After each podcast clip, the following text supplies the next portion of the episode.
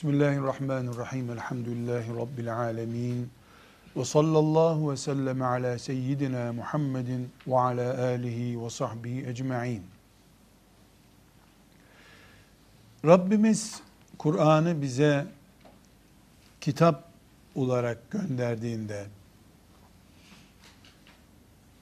şeytana sen çekil piyasadan artık Kur'an geldi demedi. Şeytan da artık Müslümanların elinde kitap var, Kur'an var. Ben bir daha bunları mağlup edemem.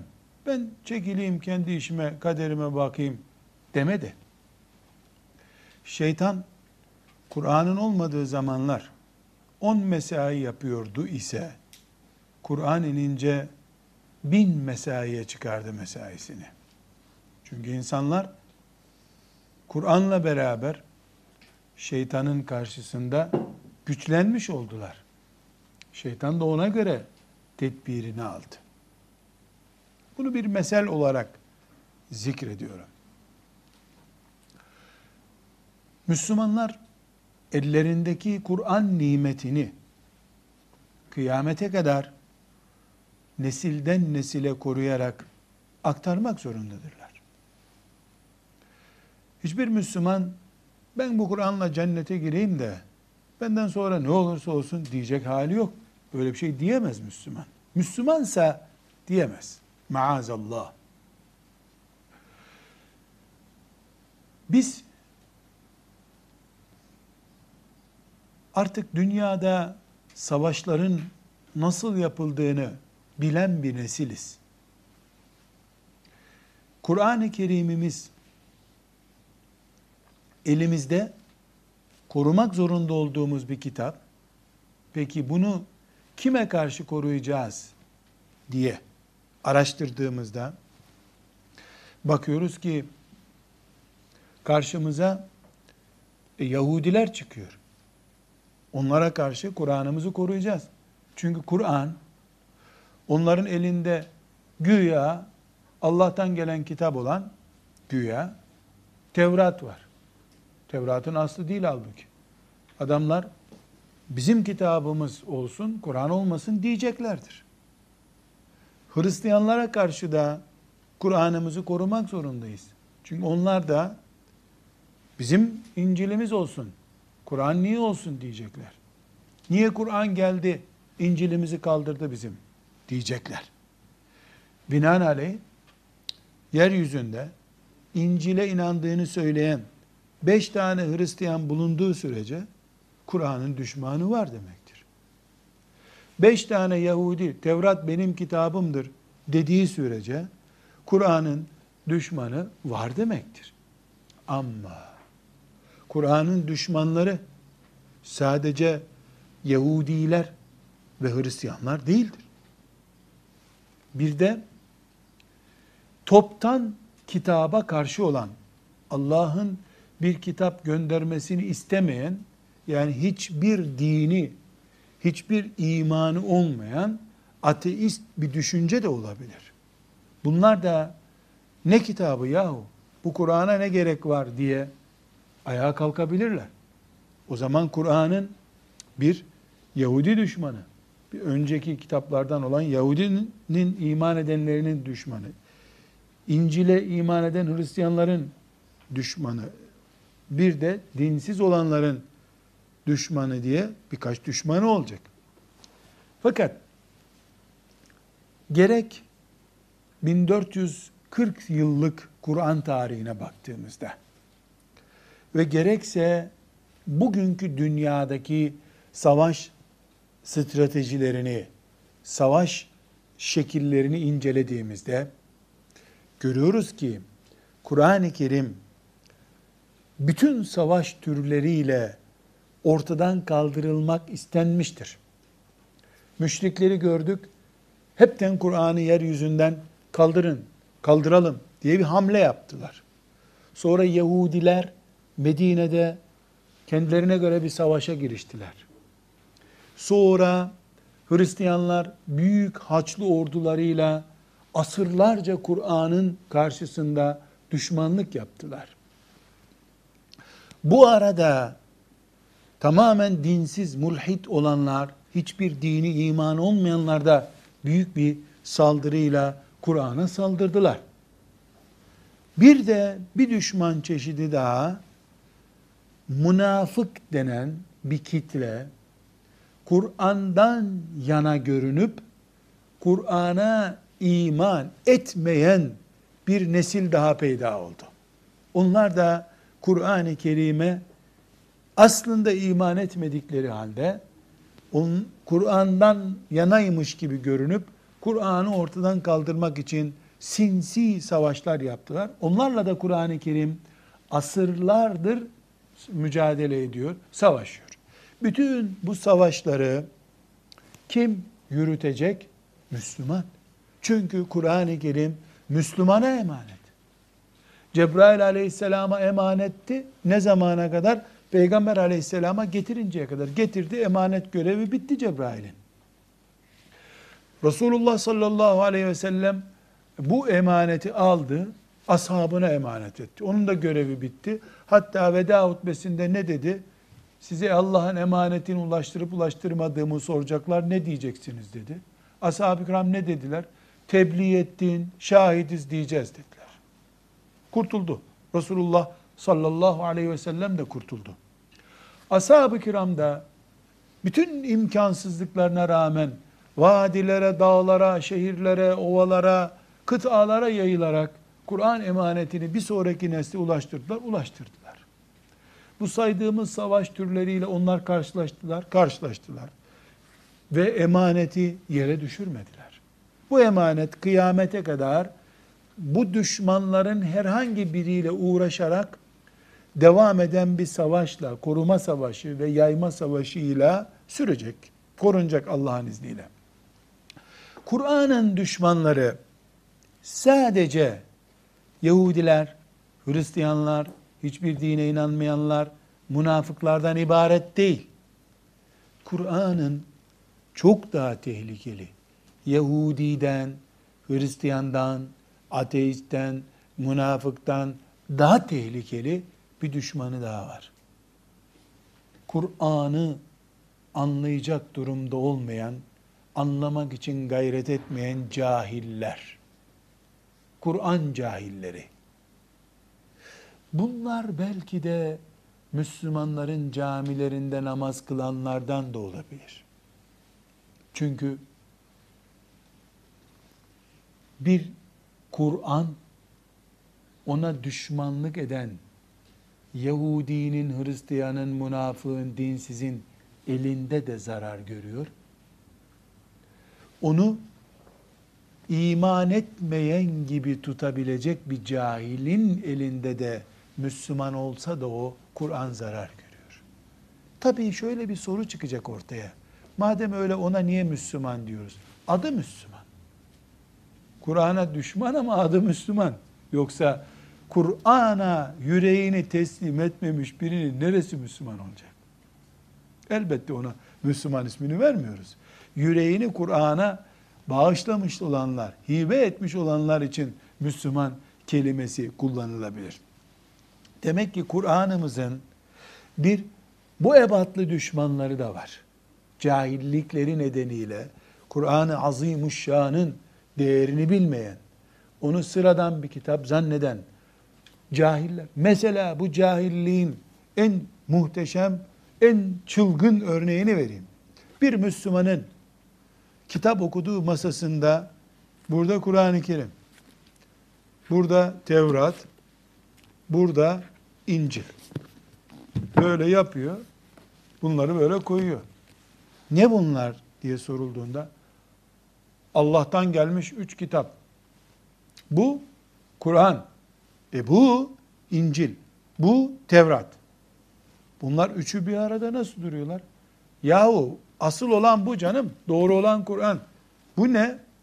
Bunları da araştırıyorum. Nesini araştırıyorsun bunların?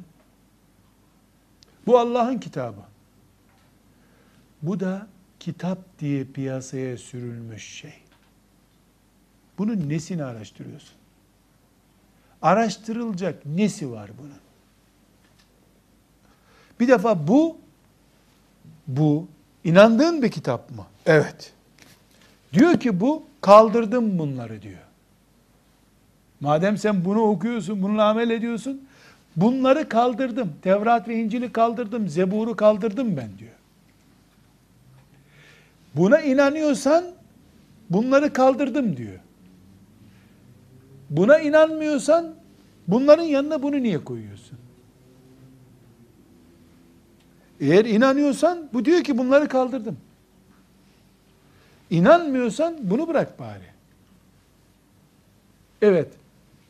Bu şahsın bu yapısını biz dinden çıkmış olarak görmek istemiyoruz. Ama bir düşüncemizi de atamıyoruz beynimizden. Bu bunları kaldırdım diyor. Bunları niye sen aldın? Ne araştırıyorsun? Bunun dediğinin doğru olabileceğini düşünüyorsan bunu yalanlıyorsun demektir. Çünkü bu bunlardaki hiçbiri geçerli değil diyor. Hayır. Bakayım ne safsata yapmışlar diyorsan o kadar bol ömrü nerede buldun? Demek ki senin beynin hala irdelenebilecek, karıştırılabilecek bir beyin. Halbuki Kur'an beyin olmuş kafalarda durur. Yani Kur'an beyin demektir zaten. Düşünülecek şeyin bütünü Kur'an demektir zaten. Bunun ayet ayet sana şahsiyet olması lazımdı. Bunun her ayeti senin bir kimliğinin adıydı. Her suresinde senin bir şifren olmalıydı. Demek ki Kur'an bazen Yahudilerden, münafıklardan, Medine'yi istila etmek isteyenlerden, Haçlılardan gördüğü zarar kadar ona iman ettiğini söyleyen, kıymetini bilememiş cahillerden de zarar görebilir. Biz ise kime karşı olursa olsun Kur'an'ımızı kıyamete kadar müdafaa etmek, Kur'an'ımızın heyecanıyla akşamlamak, o heyecanla sabahlamak üzere iman etmiş ve bunu cihat aşkıyla yapmış kimseler olmak zorundayız. Müslümanlık bunu gerektiriyor. Hem Müslüman hem Kur'an'ını Ramazan'da okur, cenaze olunca da okur, sonrasını da Allah'a havale eder. Böyle bir Müslümanlık düşünemeyiz. Olmaz zaten böyle bir Müslümanlık. Şimdi biz tekrar sözümüze dönelim. Allah Kur'an'ı gönderdi. Şeytana da sen çekil Kur'an gitti insanlar artık Kur'an'ın yanından sana gelmezler demedi. Tam aksine şeytana ne dediğini Kur'an açıklıyor. Sana gelecek zafiyette olanlar, senin sözüne inanacak olanlar senin olsun dedik diyor Allah. Demek ki Kur'an'a rağmen bir sapıklık olabilir miymiş? Olabilirmiş. Neden? Çünkü zaten hayat imtihan. Bakalım Kur'an gibi bir kitap varken, Kur'an gibi bir rehberin varken senin hala şeytan ve şeytanımsı şeylere takılıp kalacak mısın sen? Bunu görmek istiyor Allah. Buradan yola çıkarak diyoruz ki Kur'an-ı Azimüşşan'ın bu asırda veya başka bir asırda uğrayabileceği herhangi bir düşmanlığa karşı onu Müslüman korumak zorundadır. Gelip senin toprağında camilerini, medreselerini yıkıp yakan bir düşman çeşidi olabilir. Müdafaa etmek zorundasın. Neslini fitne fesada karıştırıp Kur'an'ı iman açısından zafiyete uğratmak isteyen bir saldırı olabilir. Müdafaa etmek zorundasın. Müminsin sen. Her halükarda müminin vazifesi Kur'an-ı Kerim'i sonsuza kadar korumaya hazır olmaktır. Sonsuza kadar. Nuh aleyhisselam kadar ömrümüz olsa o ömrü Kur'an'a harcayacağız. Kur'an'la yaşayıp Kur'an'la öleceğiz Allah'ın izniyle diye düşünmek zorundadır mümin.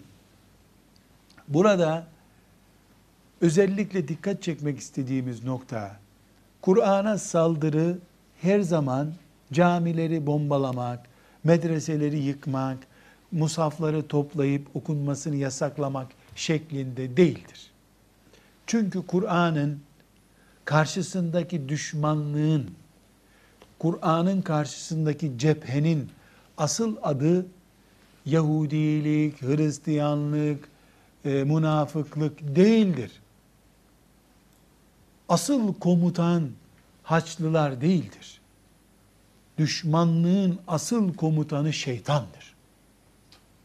Şeytan da zamana göre savaş üreten güçlü bir düşmandır.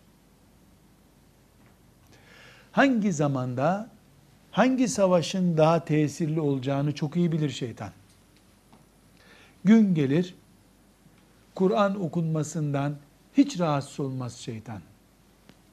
Gün gelir bir kelime okunmasını istemez.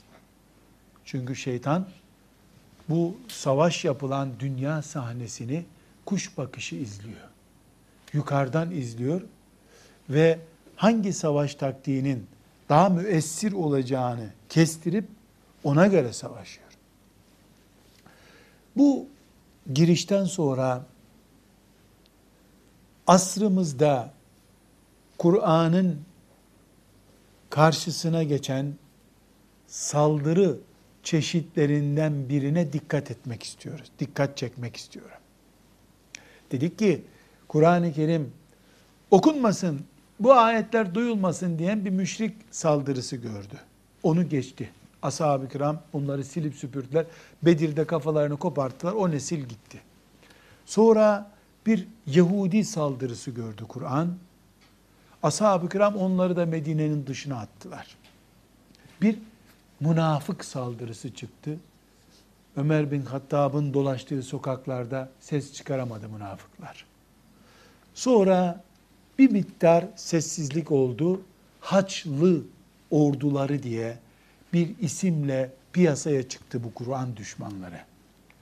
Bağdat'ta Kur'an'ın yazıldığı kitapları, okunduğu medreseleri, e, tefsir edildiği kitapları yakıp yıktılar hainler. Çok büyük zayiat verdiler. Ama Allah Selahaddin isimli bir kulunu gönderdi. Geldikleri yere kaçmaya bile fırsat bulamadılar. Allah Selahaddin'in eliyle, Nureddin Zengi'nin eliyle onları imha etti. Elhamdülillah. Kur'an o zor badireyi de geçti. Sonra hepimizin çok iyi bildiği Kur'an okumanın yasak olduğu, Kur'an okuyanın zindanlara atıldığı bir dönem geldi. Kur'an okuyanların okuduğu Kur'anları çuvallara doldurup kağıt fabrikalarına hamur yapılmak üzere gönderen, oraya göndermeye fırsat bırakmadan çuvallarla denize atan bir nesil geldi. Bir düşman nesil geldi. Allah onlardan da ümmeti Muhammed'i ve Kur'an'ı kurtardı. Fakat sonra şeytan İngilizini kullanarak, Amerikalısını kullanarak, Siyonizmini alet ederek, yani şeytan kukla bulmakta zorlanmıyor. Şeytanın müridi, hakkın müritlerinden çok daha fazla. Şeytan bu sefer Kur'an'a yeni bir saldırı çeşidi çıkardı. Bu saldırı Kur'an'ı sünnetten koparılmış bir kitap haline getirme saldırısıdır. Bunun kıvılcımlarını ta tabi'in döneminde hissettirmişti şeytan. Daha tabi'in zamanında bile şeytan e, Kur'an yeter, sünnete gerek yok demişti. Fakat ümmeti Muhammed'in büyükleri o zaman ilim öncülüğünü yapan güçlü nesli bu sesi çıkmadan boğdular. Daha sonra tek tük bunu dillendiren olduysa da peygamberi susturulmuş bir dinin kitabı hiçbir zaman revaçta olmadı. Şu Allah'ın kitabı Kur'an mı? Evet. Bunu kim getirdi? Abdullah'ın oğlu Muhammed sallallahu aleyhi ve sellem getirdi. Sen ne diyorsun bize? Al Kur'an'ı gönder Muhammed'i diyorsun. Haşa. Peki peygamberi Muhammed aleyhisselamın konuşma hakkı olmayan sadece Kur'an'la yaşanan bir İslam mı istiyorsun sen? Şey şu, bırak şeyi şuyu. Muhammed sallallahu aleyhi ve sellem bu Kur'an'dır dediği zaman doğru söylüyordu da. Bunu şöyle yapın dediği zaman yanlış mı söylüyor? Haşa. Ashab-ı kiram, Allah onlardan razı olsun. Bize Resulullah'ın bu sözü Kur'an'dı, bu sözü de kendi sözüydü dediği zaman, Kur'an'ı söylerken doğru söylüyor Ali de, Resulullah'ın açıklamalarını aleyhissalatü vesselam söylediği zaman yanlış mı söylüyor? Nefsine göre mi söylüyor? Zevkini yorumlamak için mi söylüyor? Yani ashab-ı kiram Kur'an verirken bize güvenli adamlar, peygamberini tanıtırken sahtekar adamlar mı? Haşa. Resulullah sallallahu aleyhi ve sellem bunu Kur'an olarak Allah'tan size getirdim. Bunu da sünnet olarak getirdim dediği zaman bir verdiği doğru, öbür verdiği arızalı mı? Demek ki bize Kur'an yeter sözü. Yani Kur'an Müslümanlığımızı uygulamamız için yeter sözü orijinal bir şeytan sözüdür. Şeytanın asırlardır geliştirdiği savaş taktikleri ve stratejilerinin ürünüdür. Biz Müslüman olarak Kur'an'ımızı savunurken Resulullah'ından koparılmış bir Kur'an'ı elimizde patlayacak bir bomba olarak görürüz. Çünkü Kur'an'ı getiren Kur'an'ı bize açıklayıp gitmiştir. Bırak Kur'an'ı gitme diyeceğiz peygamberine. Aleyhissalatu vesselam. Maalesef yüzlerce, binlerce kere kahrolarak Allah'tan ve peygamberinden haya ederek bu asırda böyle bir fitne çıktığını yani al Kur'an'ı oku bırak hadisleri sünneti bırak Resulullah'ın hadisleri önemli değil haşa maazallah diyen bir anlayış peyda olmuştur. Önceleri bu anlayış İngilizlerin cümlemi dikkatli anlayınız gençler. İngilizlerin Hindistan'dan Pakistan ve Bangladeş'i devlet olarak ayırıp aslında Hindistan'daki Müslümanların gücünü dörtte bir oranına bile isabet etmeyecek kadar zayıf hale getirmek için güya Müslümanlara Pakistan diye, Bangladeş diye bir devlet kurdurma projesiyle beraber geliştirdiği bir tuzaktır bu. Müslümanlar da müthiş bir devletimiz olacak diye sevindiler. En popüler Müslüman isimler bile buna alet oldular. Burada bizim çok meşhur şairi, işte Pakistanlı Müslüman şair diye bildiklerimiz de buna sevindiler. Ama Hindistan'ın 100 sene sonra bile bir daha İslam devleti olması hayal olacak bir iş, iş gerçekleştirdiler. Aynı ırktan, aynı düşünceden, aynı dili konuşan insanlardan 200 milyonu, 200'den de fazla bir milyonu çekip kopardılar. Böylece yüzde 50'lerini oluşturan Müslüman nesil Hindistan'da yüzde 15'lere düştü. Zayıfladı Müslümanlar. Hindistan böylece İslam'ın ve Müslümanın azınlık olduğu bir devlet haline geldi. Pakistan'da da İslam bir daha güçlü, ebediyen olamayacak müthiş bir fitne oturttular. Kur'an bize kitap olarak yeter. Ne Resulullah lazım ne Ebu Hanife lazım bize diye müthiş bir fitne başlattılar. Bu fitneyi e, onlar planlı, projeli bir şekilde başlattılar. İsmini de Kur'aniyun, Türkiye'deki Türkçe ismiyle Kur'ancılar diye isimlendirdiler. Sanki onlar Kur'an'a iman ediyor da Hanefi mezhebine göre amel edenler, Sahih-i Bukhari'den hüküm öğrenenler sanki Tevrat'a göre amel ediyormuş gibi bir durum ortaya çıktı. Kur'ancılar diye bir grup oluşturdular. Bu Kur'ancılar Kur'an'ın dışındaki her şeyi attıklarını söylerken Tevrat'la savaşmadılar. Uyduruk İncil'le savaşmadılar. Başlarına getirilen demokrasi belasıyla savaşmadılar. Ama Resulullah'ın sünnetiyle savaştılar aleyhissalatü vesselam. Yani sanki Bukhari, Müslim, Resulullah'ın sünneti, hadisi şerifler gitse Pakistan yüzde yüz İslam devleti olacak gibi bir savaş başlattılar. Bu o kadar güçlü bir plandı ki şeytan İngilizini, Amerikalısını o kadar iyi kullandı ki bu savaşta bunun doğal bir sonucu olarak bu bize Kur'an yeter. Peygamberin hadislerine gerek yok. Versin Kur'an'ı gitsin peygamber. Diyen bu çılgın, ahlaksız, İslam'ın içine bomba gibi düşmüş bu fitnenin doğal bir refleksi olarak Pakistan'da Hanefi mezhebi İslam'ın üstünde bir güç haline geldi. Çünkü onlar saldırdıkça e zaten fakirlik, sefalet, yeni devlet olmuş, doğru dürüst yolu yok, köyü yok, medresesi yok, gariban atmosferde yaşayan bu zavallı nesil bu sefer elindeki din olarak bildiği fıkıh kitaplarına, ilmihal kitaplarına iman olarak sarıldı. Zahiren haklı. Yapacağı başka bir şey yok. Bu adamlar bir yandan saldırıyorlar. Bu saldıranlara karşı da dinini yaşamak istiyor.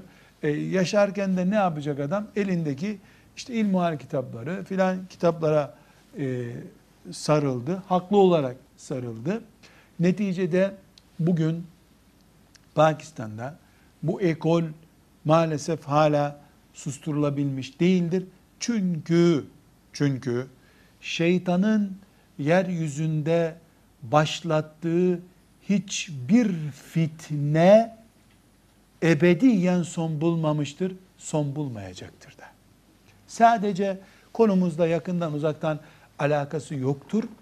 Ama e, iyi anlaşılması için şeytan bir fitneyi başlattığı zaman onu bir daha kapatmayacağını, üzerinden küllenmiş asırlar geçse bile o ateşi bir gün alevlendireceğini örneklendirmek bakımından söylüyorum.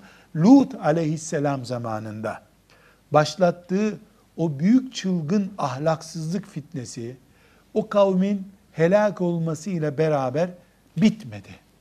Evet Cebrail aleyhisselam geldi o kavmi çöp kutusundan fırlatır gibi göklerden aşağı fırlattı ve helak oldu kavim.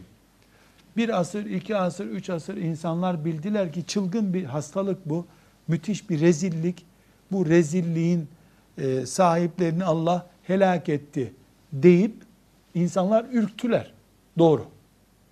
Ama 20. asra geldiğimizde şeytan bu fitneyi İngiltere'de kanunla koruma altına aldı. Lutilik denen çılgın ahlaksızlık İngiltere'de kanunla koruma altında. Bir erkekle öbür erkek kanunla evlenir oldular. Şeytan bir fitneyi çıkardıktan sonra onu bir kenara çeker. Bakar ki rağbet azaldı, piyasası yok. Piyasasının olacağı bir zaman konuşmak üzere dosyasına koyar. Sonra günü gelince de onu yeniden açar. İşte Lutilik örneğinde olduğu gibi. Şeytan Evzai zamanında kalktı, Kur'an'a sarılalım, sünnete gerek yok dedi. Ama ashab-ı kiram terbiyesi görmüş nesil defol git dediler. Tuttu 20. asırda bu fitneyi yeniden İngilizlerin eliyle ayağa kaldırttı. Bu fitne bugün sönmedi, yarın belki sönecek, öbür gün gene çıkabilir. Müslümanlar olarak biz 24 saat ömrümüzün sonuna kadar bu Kur'ancılık adı verilen fitneye karşı teyakkuzda olmak zorundayız. Velhamdülillahi Rabbil Alemin.